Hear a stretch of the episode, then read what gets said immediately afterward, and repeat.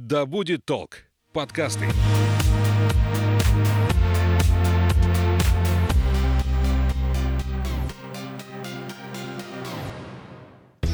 Доброго времени суток. Это подкаст об осознанном туризме и психологии путешествий «Конюх Федоров». Я журналист Александра Михайловская вместе с Анной Статвой, travel-коучем, кандидатом географических наук и опытным путешественником мы выясняем, почему люди отправляются за порог и что в этом находят. Ань, привет. Добрый день, Саш. Гостя сегодня представишь? Представлю с большим удовольствием. Наш сегодняшний гость Сергей Борисович Щербаков. Он заслуживает отдельного внимания. Может быть, вдруг есть те люди, которые впервые слышат имя этого легендарного человека. Итак, Сергей Борисович Щербаков, капитан легендарной яхты «Сибирь», директор Омского яхт-клуба, заслуженный мастер спорта России, первый в Омском регионе человек, который выполнил норматив мастера спорта СССР по пару парусному спорту. Более 20 лет посвятил служению Родине в органах государственной безопасности. Сергей Борисович действительный член Русского географического общества, человек, который не просто принимает участие в проектах РГО, но и руководит и инициирует эти проекты. Тему сегодня будем рассматривать «Большое путешествие как осуществление мечты и как средство саморазвития, роста личности». Угу. Очень хорошая тема.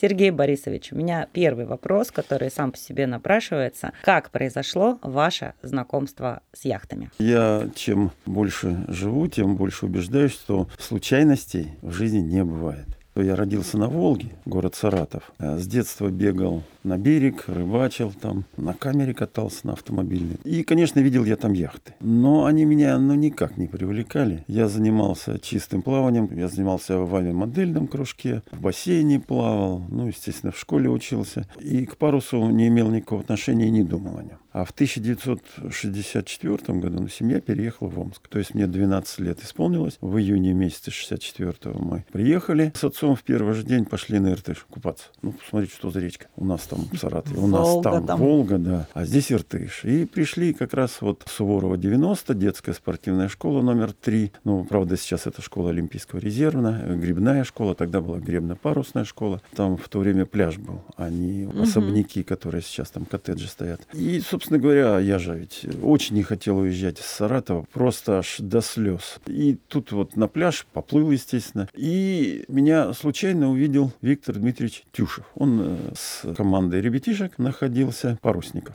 Он тренером был. И говорит, вон, смотрите, как мальчик хорошо и правильно плывет. Здесь образовался отец. И говорит, это мой сын. Он говорит, Виктор Дмитриевич, ну вы своего сына приведите к нам, пусть придет. Вот мы поговорим. Ну, я с полотенцем на шее, в плавках подошел. Виктор Дмитриевич, а хочешь заниматься парусом? Не, я плавать хочу. Не, ну у нас нет плавательного бассейна, но должны построить. Позанимайся парусом. Мол, бездельничать-то? Ну, давайте парусом позанимаюсь. Приходи на следующий день, лето же, июнь месяц. Вот я пришел в детскую спортивную школу. Помню, там у нас были две шлюпки, четверки, Чук и Гек. И, значит, мне сначала говорят, ну вот тебе ведро, вот губка, давай воду отчерпывай из Чука с Геком. Ну, я воду отчерпал там. Тренировка закончилась на следующий день.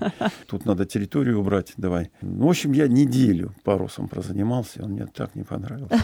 И бросил я заниматься парусом. А потом с 1 сентября пошли в школу, и там уже тренеры с детской спортивной школы уже пошли по классам детей набирать. К нам зашел тренер по гребле. И мы с Витькой Деревенко, одноклассник, пошли на греблю. Тоже приходим на тренировку. Тренер занят, уехал. На следующую тренировку пришли, опять тренер занят. Но мы выдержали, и еще и на третью тренировку пришли. И опять нет тренера. Ну и вот здесь вот Виктор Дмитриевич как раз подошел, нас взял за руки и завел в парусный класс. Я зашел, и у меня Просто и сердце ёкнуло, и глаза разбежались. Во-первых, модели кораблей, парусников, и еще и военных кораблей. Потом я узнал, что э, незадолго до этого сгорела морская школа ДОСААФ. И там вот эти модели спасли. И передали в детскую спортивную школу. И там их было вот по классу, поэтому, по учебному, масса. И флажки натянуты под потолком. Настоящий шлюпочный компас на постаменте на таком. И чего там только нету. И, в общем, глаза разбежались, и мы остались остались. Благодаря тому, что тренер по гребле прогуливал работу, понимаете? Случился где-то пожар. Человека вот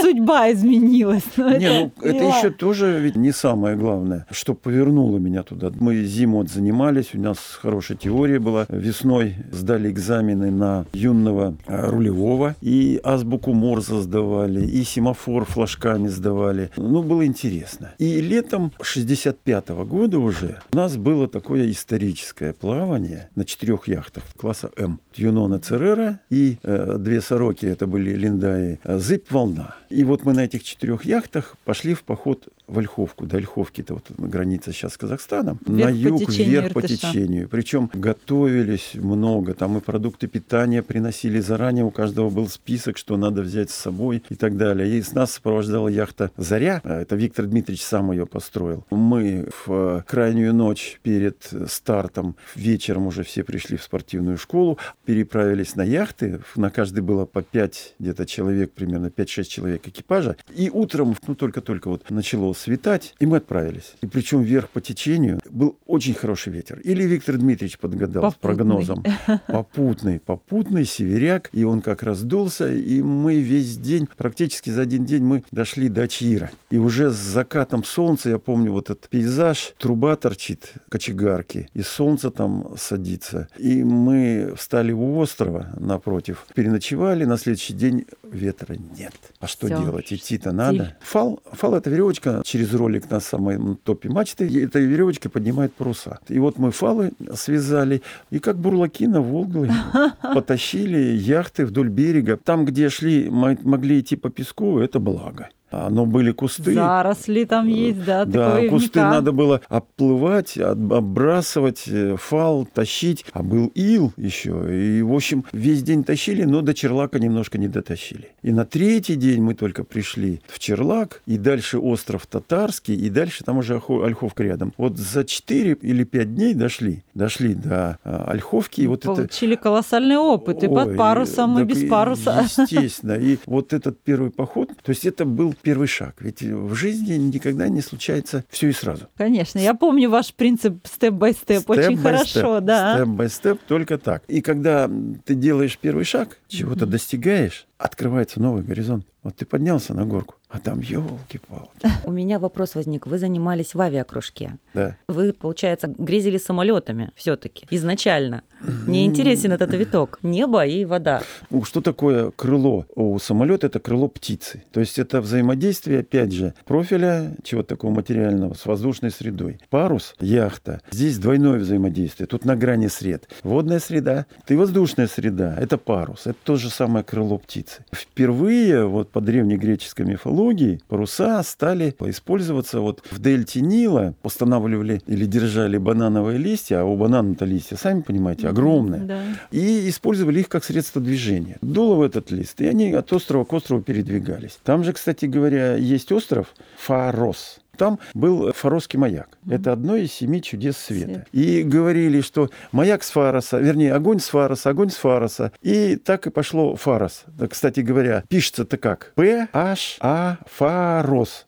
Так вот, в русском языке, это мне уже говорили лингвисты, и H не читается, а P читается. Получается Парус. Парус. Остров Фарос, вот где впервые по мифологии использовались листья банана для передвижения с помощью ветра. Слово парус и произошло от слова фарос. Сергей Валерьевич, я хорошо знаю вашу историю строительства яхты «Сибирь». Если вы помните, когда я работала в педагогическом университете, мы каждый год устраивали встречи со студентами, где вы рассказывали, как вы реализовали вот эту свою мечту. И, конечно, это были потрясающие встречи. Я их э, вспоминаю, и студенты их вспоминают, потому что они носили такой колоссальный заряд вдохновения. Вы своим собственным примером транслировали, что любую мечту, даже самую безумную или невероятную, можно осуществить. Можете несколько слов сказать о том, как вы решились тогда построить яхту «Сибирь» и чего вам это стоило? Ну, не в каком-то даже материальном плане, а в таком духовно-личностном. Ну, Вы знаете, я уже сказал, что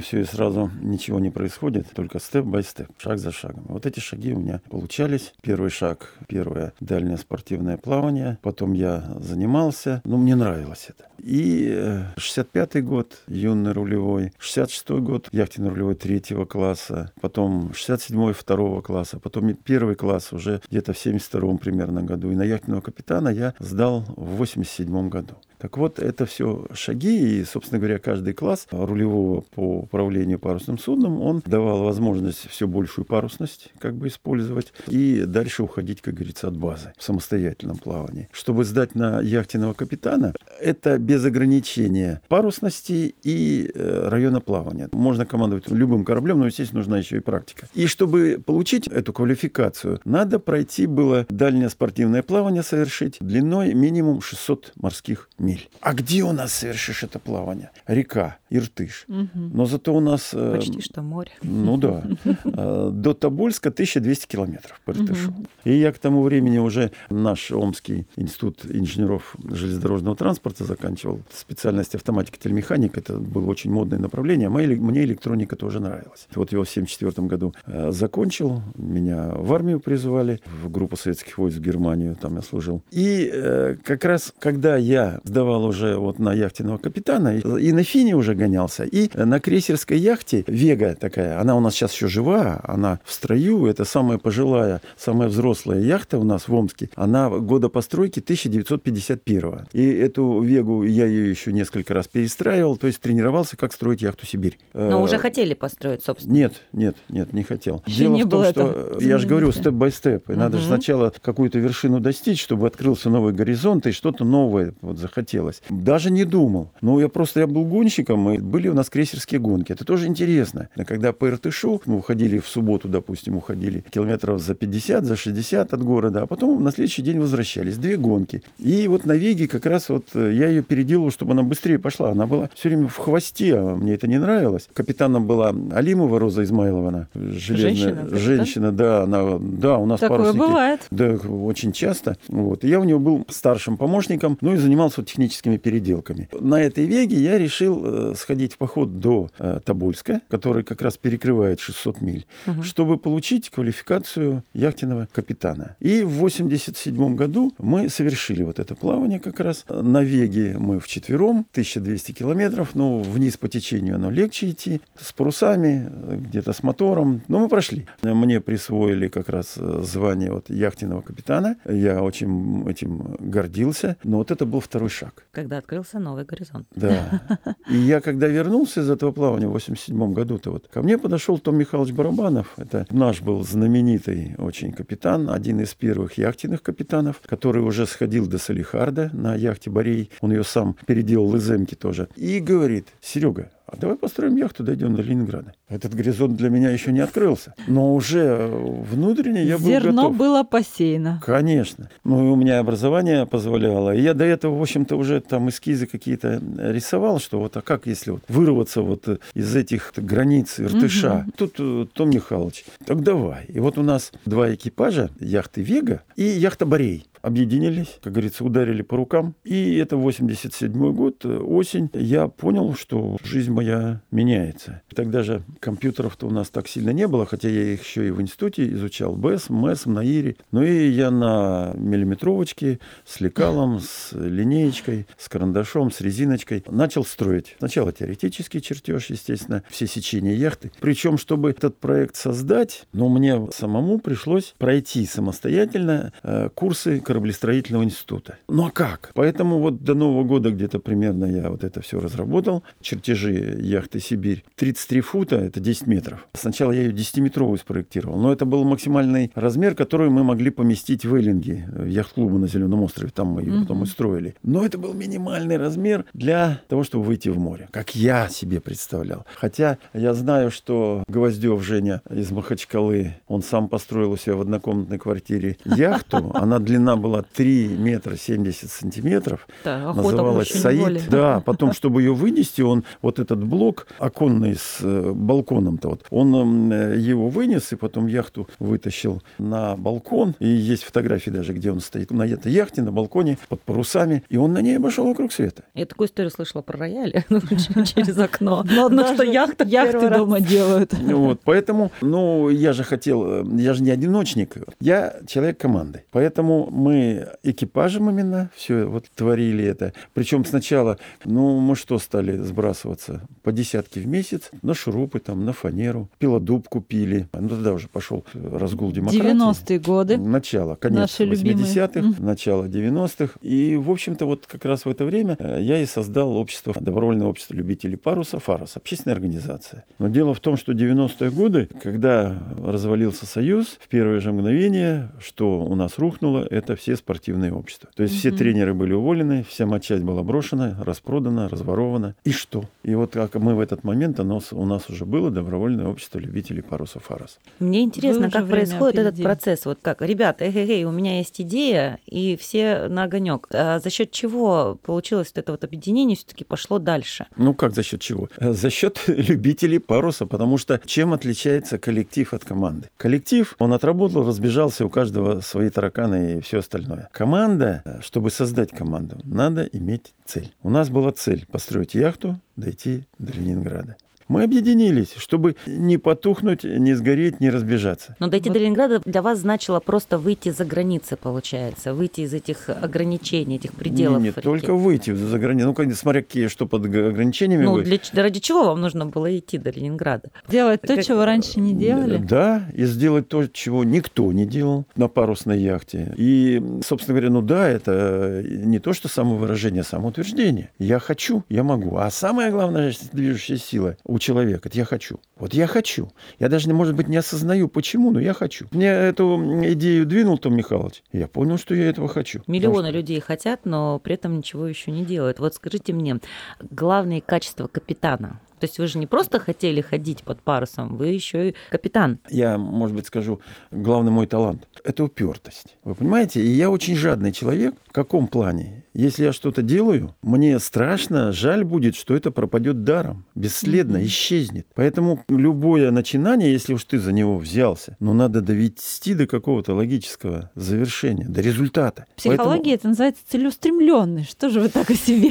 Я сейчас акмеолог кадровой работы, так специальность называется. Если психология, она изучает человека и его психические характеристики, а то акмеология, она на основе знаний психологии строит алгоритм достижения человеком состояния акме. Высшая степень развития в его профессиональной деятельности. Сергей Борисович, ну мне кажется, вот вы здесь скромничаете, когда э, говорите о том, что команде, чтобы она состоялась, нужна цель. На мой взгляд, команде еще нужен лидер. Конечно, команда и вот так вы и здесь строится. умалчиваете о себе как о лидере. Почему умалчиваю? Просто не, Не говорю знаю, про почему. это. Любая команда, она состоит из лидера, генератора идей, правильно, из исполнителей. Но все они должны быть преданы одной идее. Я вот про это говорю. Вот мы прошли, мы прошли, будем так говорить, в 97 году до Питера. Потом- Что вы чувствовали, вот когда вы вот это реализовали? Вы знаете, Новый горизонт, Первое, Таня. новый горизонт не только это, и вы меня поймете. Дело в чем, что это цель жизни.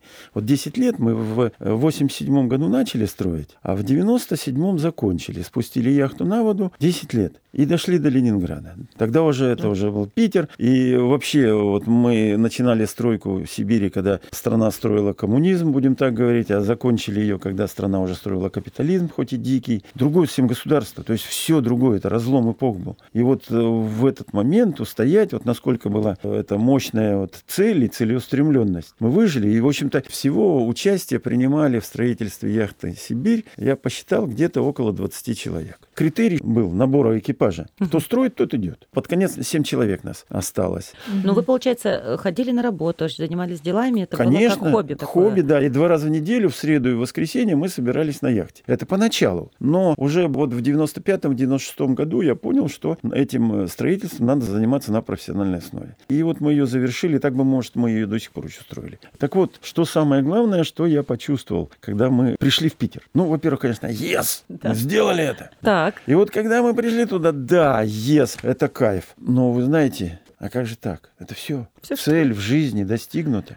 Понимаете, пустота.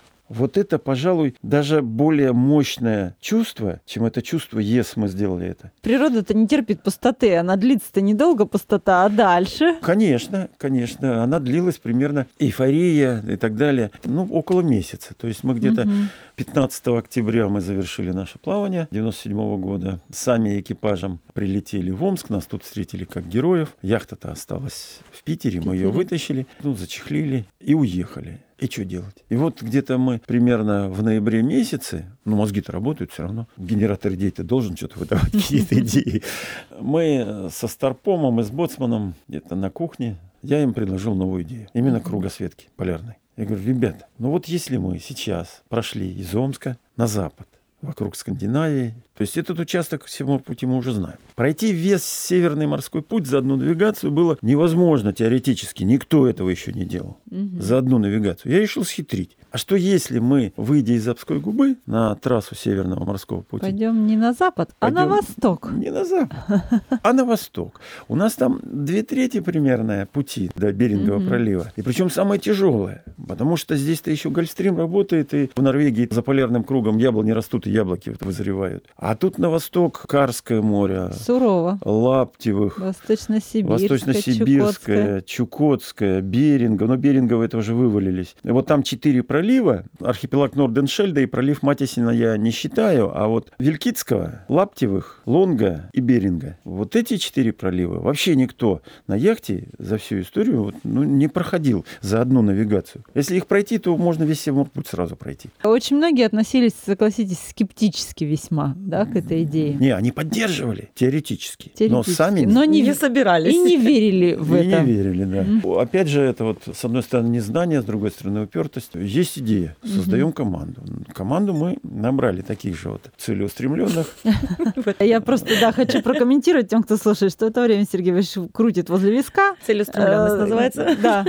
Крайняя ее э, степень. Да, и, в общем-то, что надо было? Ну, первое, надо было яхту привезти из Питера. Сами понимаете, времена были э, дикие. Ну, нам дали КАМАЗ, друзья. Ладно, бесплатно. Ну, ты его заправляешь, главное, чтобы назад пригнал. На Урале чуть в пропасть не сковырнулись. Яхту привезли, а дальше как? Мне вот подсказали, ребята, тебе надо, наверное, создать попечительский совет чтобы вот эту идею воплотить. Точно. Беру листок, пишу попечительский совет, пишу первый. Губернатор Полежаев Леонид Константинович. Второй. Мэр Рощупкин Валерий Павлович у нас был. Третий. Ну, Владыка Феодосий. Четвертый. Пятый. Это два из Всероссийской Федерации парусного спорта. Президент Малышев был Николай. И зам президента Всероссийской Федерации паруса Котенков Александр Алексеевич. И Синкевич Юрий Александрович. Ну, надо идти к людям разговаривать. К губернатору. Я боюсь. Пойду к батюшке.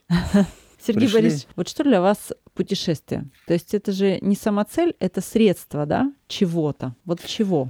Ну, во-первых, конечно, саморазвитие. Я говорю, что у меня и дипломная работа была вот в Академии. Акмеология саморазвития личности на примере организации и участия в парусных экспедициях. Вы знаете, когда из кругосветки мы пришли, было такое ощущение, что у меня крылья выросли. Не корона, а крылья. Дайте мне точку опоры, я землю переверну. Мгм. Ничего невозможного нет.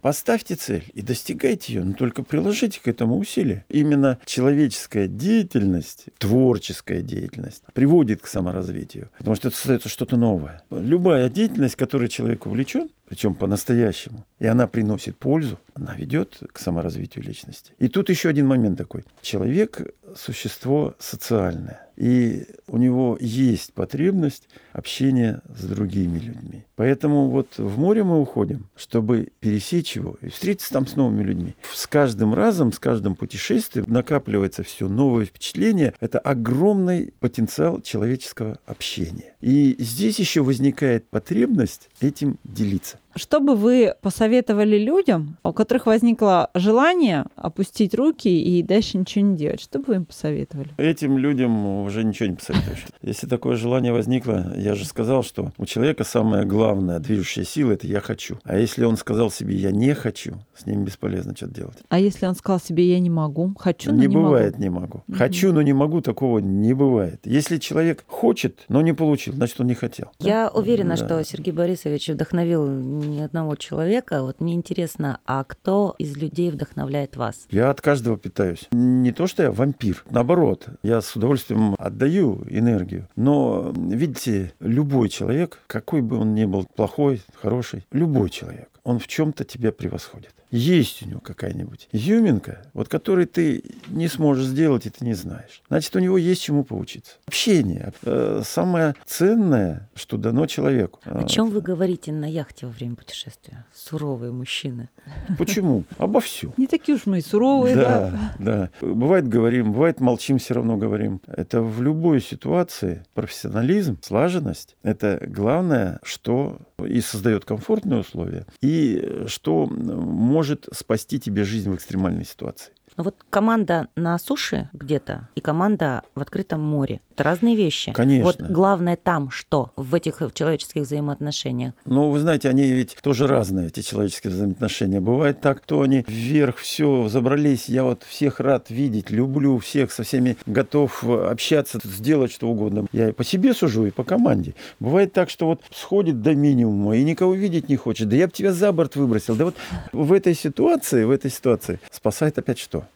цель. Ради цели ты готов и прощать, и терпеть. А как, если мы развалимся? Кто до Питера-то пойдет? А я хочу до Питера дойти. Поэтому вот я хочу... За борт ты не полетишь. Ты, за борт ты не полетишь. В следующий раз. Но до этого не доходило. И дело в чем, вот я что еще заметил, вот это вот психологическая совместимость и психологическое состояние команды, это очень важно. От чего это зависит? Не надо, чтобы человек болтался без дела. Если человек занят делом, ему некогда выяснять с кем кем-то отношения и сердиться или там еще что-то. То есть вот, допустим, мы подходили к экватору в кругосветке. Монотонность, паруса с сутками не могут стоять. Делать нечего, жара, плюс 30 вода, в каюте задыхаешься. В общем, апатия и всех уже ненавидеть начинаешь. Но мы подходили к экватору. И я заставил команду просто в приказном порядке подготовиться и провести праздник Нептуна. Боцмана мы нарядили Нептуном. Надули э, лодочку, туда ему э, матроса посадили пиратом. Я, соответственно, командор. Даже в фильме это все есть, можно посмотреть. «За горизонтом берег», там в какой серии, в пятой или в шестой, у нас 8 серий. Там это есть, эта сцена. У нас перфолента была такая широкая, написали там «Экватор». Два футштока привязали привязали на конце этой ленты, расправили, на воде положили. Нептуна на лодочке выбросили, сами зашли, развернулись, идем пересекать экватор. Нептун э, нас тормоздит, свистком свистит, запрещаю, как гаишник. В общем, мы разыграли вот такую постановку. Потом всех облили экваториальной водой, и все. Да класс! Опять все любим друг друга и дружим. То есть здесь э, надо увлечь людей, отвлечь их от тех передряг, которые возможны. И монотонности, которая возникает. От монотонности, да. Мы говорим о человеческих отношениях, но у яхты «Сибирь» а наверняка есть свой характер. И вы, как капитан, знаете его лучше всех. Он Это меняется. же не бездушная техника. Нет, конечно. Для вас тем более. Но... Как вы называете? Ласточка? Ласточка, ласточка, да, да mm-hmm. ласточка. Но дело в том, что у нее меняется характер в зависимости от того, кто в составе экипажа. А, ну а как? Так. Естественно, ведь э, душа... Кого-то любит, кого-то душа, терпит. Душа судна — это ее экипаж. Ну, конечно, это наше энергоинформационное поле, оно объединяется всего экипажа. От каждого члена экипажа зависит жизнь, жизнь всего экипажа и его собственная. Вот осознание этого дает очень много именно в открытом океане, где больше никому нельзя обратиться. Ну, когда страшно в открытом океане, как здесь? Ну, а как? Никак. Вы ну, знаете, как страх-то преодолеть надо, как-то прожить да, его, не да, знаю, ну еще как? и чтобы команду-то поддержать, то что команда невольно Ну, будет все равно на капитана ориентироваться. Что делать, когда обоснованно страшно? Страшно, но не поддаваться страху, хотя бы не показывать виду. Когда мы Гольфстрим пересекали, честно говоря, я не знаю, я молился, наверное, что ли. Там каждую ночь грозы, ну вот эти все катаклизмы. И когда молнии вот э, с шипением врезаются в воду, там в километре от тебя, в 10 километрах, в 300 метрах, и ты понимаешь, что единственный громотвод это твоя мачта, если в нее попадет все, тебе уже не жить. Тут действительно вот можно надеяться только на ангела-хранителя, который над нами и который нас оберегает. Главное его слушать или хотя бы не сердить. Э, Мы когда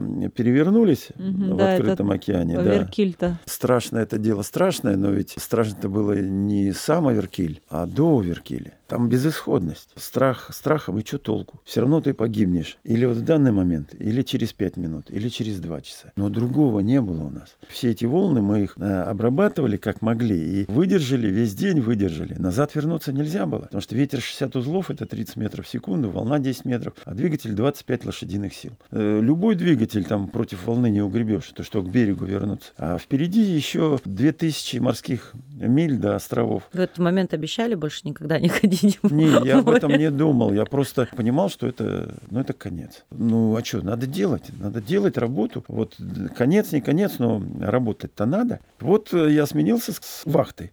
Серега кикать стал на руль. Я спустился вниз. И вот это самое страшное, именно ждать вот этого. Ожидание. Когда это произошло, и когда вот нас вот перевернуло вот через нос на 10-метровой волне, и мы опять встали на ровный киль, я почувствовал облегчение. То есть сначала в первый момент, когда вот уже я понял, что мы назад не вернемся, а уже пошли на переворот, я понял, что это все. Потом и подумал, ну, ласточка, иди уж до конца. То есть опять встань на ровный киль. Она встала, причем где-то секунды за 4. То есть так быстро перевернулась. Я не понял, почему. И когда яхта находилась кверху килем, она сделала один оборот. Но вот что странно, ни один предмет на свое место не лег, и шкафчики не закрылись. Как в бетономешалке вот так вот крутануло. И вот, вот через все это вот я наверх вылез, там же фонари вокруг не стоят, темнота, пена только вот стелится, но вот не могу понять, где мачты. То есть обе мачты у нас сразу снесло, поэтому мы и быстро перевернулись. Если бы мачты остались целые, наверное, мы бы могли и не встать на ровный киль. Ну, это, конечно, шок. Вот вы уже столько своих мечтаний воплотили в жизнь, осуществили. О чем вы мечтаете сейчас? Ну, даже мечтаю-то я, естественно, о многом. На следующее лето у нас запланировано уже плавание. Оно, может быть, не такое океаническое, а, скорее всего, речное. Но э, мы ходили все время на север, выходили в Овскую губу и в океан. А сейчас я хочу на Сибири дойти до озера Зайсан. И до границы с Китаем. Мгм. А может быть, потом и в Китай. К истокам Иртыша, в Да, общем. да. На следующее лето на Сибири с русским географическим обществом. Говорят, черный иртыш там вот в Межень в прошлом году даже чуть ли не 50 или 60 сантиметров всего было. Поэтому мы еще, может, мы тут и не пройдем, не дойдем. Но такая цель поставлена, и мы к ней готовимся. Вы не раз уже далеко от дома оказывались, и во всем этом огромном мире неужели не нашлось никакого места, в которое вы бы хотели переехать? М, Вы понимаете, э, человек, я еще раз говорю, существо социальное. Конечно, встретить людей, пообщаться это здорово, но твой дом там, где твои родные, близкие, где твои друзья. У меня сейчас друзья, в общем-то, по всему миру есть, но родные, близкие здесь, в Омске. Поэтому мы только пересекаем границу куда-то, я уже домой хочу. Да? Все-таки тянет. Конечно, конечно. Да и у нас и комфортно. Вот это все эти океаны, это, вы знаете, это волна. На севере это лед. Это такой дискомфорт. Это и опасно, и страшно. Океан, вода, это не среда обитания человека. Все-таки среда обитания человека это земля. Поэтому всегда, конечно, надо твердую почву под ногами иметь. По суше и в путешествуете? переносном. Нет, я люблю воду. Я рыба. На машине еще можно. Вот, а То есть вы ни разу за, вс- за всю жизнь не отправлялись в путешествие по путевке? Или в Не, ну горы, может почему? быть, ходили? Почему? Нет, в город не ходил. Пеший поход там одного дня, может быть, было, но не больше. Не, ходить не очень. Не ваше. Да, да. Что посоветуете мальчишкам, которые приходят заниматься, грезят морем, кораблями, ну, где-то сомневаются или, может быть, начали делать, но недостаточно усердно. Вот вы, как человек, который прошел этот путь, придя в секцию и сейчас добившись таких результатов, Ну, главное, захотите прийти, а то можно на диване пролежать, в телефоне проиграть и все. Это желание. Если хочешь, то сделаешь. Если не сделал, значит не хотел. Пусть книжки читают, фильмы смотрят, если им тянет к морю. А вы Да. проверяете их так же, вот как вас проверяли? Там сначала вынеси это, потом подмети это. Если придет, то будет заниматься. Не, ну сразу нельзя так. Надо что чем-то его сначала зацепить. Это вот э, со мной так получилось, потому что некому было заняться вот первый момент. Но потом же все равно ничего случайного в жизни не происходит. Это однозначно. Судьба такая. Я рад. И э, чем дальше живешь, не то, что больше жить хочется, больше сделать хочется. Пока что-то делаешь, ты живешь. Вот сейчас у меня столько планов, и даже с яхт-клубом. Сергей Валерьевич, мы вам желаем все ваши планы в жизнь воплотить. А книги «Под парусами Сибири» что это за книга? Это наша летопись, что ли, э, с момента, как вот э, мы решили яхту построить, и там и как мы ее строили, и до 2005 включительно. Вот мы ее в 2006 году выпустили. Сейчас уже и другие книжки есть. Сейчас вот заканчиваем про Антарктиду книжку, будем издавать тоже. Просто очень мотивирующие книги. Сами что читаете? Мало читаю. Когда уж э, тянет не в моготу, у меня времени тоже нет. Потому что столько вот сделать-то надо, и знаю, что делать, и как делать. Читаю в основном, э, если чего-то не знаю, что мне для дела надо. Вот там, конечно, я вытаскиваю все материалы. Если есть проблема, вот ее надо превращать в задачу и решать. Тем у нас больше- боцман, когда в кругосветку ее спрашивают, вот как он ушел в кругосветку, он говорил тогда, да я вообще за хлебом пошел. Пошел в магазин. это, пошел ведро вынести, да, вернулся через три года из кругосветки. Что делать родителям, чтобы вот, вот мальчишек воспитать, которые вот будут к цели своей идти? Ну как, не бояться мотивировать? путешествий. Как? Ну как? На примерах. Если мы говорим про э, парус, то на примерах паруса у нас э, очень хороший пример яхта Сибирь. Дети приходят, и когда узнают, что это такое, это их мотивирует. Мы проводим встречи, вот я рассказываю, теорию провожу, и, и потом награждаем, поощряем, когда что-то получается. На соревнования вот сейчас мы больше стали вывозить. Вот, вот сейчас вот только детишки вернулись из Геленджика, вот я команду туда возил. Была международная регата геленджикская, 800 с лишним человек. Только оптимистов, вот, вот наши 6 человек, а там их было 408. Только оптимистов, вот маленьких лодочек. Путешествие под парусом – это романтика? Это тяжкий труд. Вот, допустим, в Антарктиду мы пришли, стартовали 7 июля 2019 года, а 18 февраля следующего года пришли на станцию Беллинсгаузен. Натерпелись. Ну, конечно, это романтика. Романтика, она это кайф, это и морской воздух, это и красота, паруса и так далее. Это здорово, но это, это ощущение занимает примерно ну, 1%, ну 2% от всех остальных ощущений такого типа. Да зачем я сюда пошел? Да что мне тут надо? Если кто думает, что путешествие под парусом это романтика, лучше ему остаться на диване. Я думаю, как и в любом деле. Тяжкий труд для того, чтобы получить потом кайф, вот это 1%, ради этого стоит. А это подкаст об осознанном туризме и психологии путешествий «Конюх Федоров», где мы выясняем, почему люди отправляются за порог и что в этом обретают. А сегодня у нас в гостях Сегодня у нас в гостях легендарный капитан не менее легендарной яхты «Сибирь» Сергей Борисович Щербаков. Сергей Борисович, спасибо вам огромное. Спасибо вам. Путешествуйте и будьте счастливы!